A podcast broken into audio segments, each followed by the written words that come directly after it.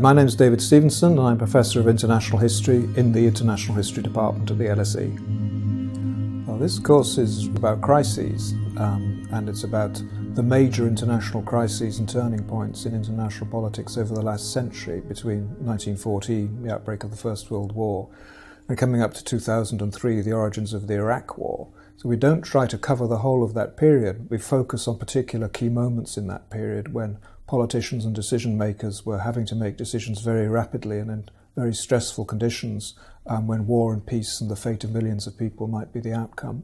The course is structured through seminars. It's taught through fairly intensive two hour seminars. Uh, there is a supporting undergraduate lecture that students can go to if they wish, but basically it's intensive debate over a period of t- two hours. And uh, there are student presentations, and students are also expected to write papers.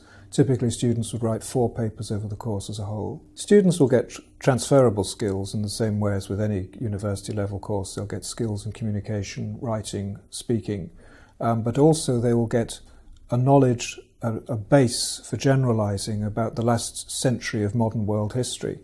And doing this course may well give them an insight, we hope, into decision making in general and how human beings operate under conditions where they're having to make important, very life and death decisions uh, at moments of great stress and tension. Uh, this is a course which will give students a grounding and a good understanding, we hope, of international politics over the last century um, from the First World War through to the uh, through to the Iraq War of 2003.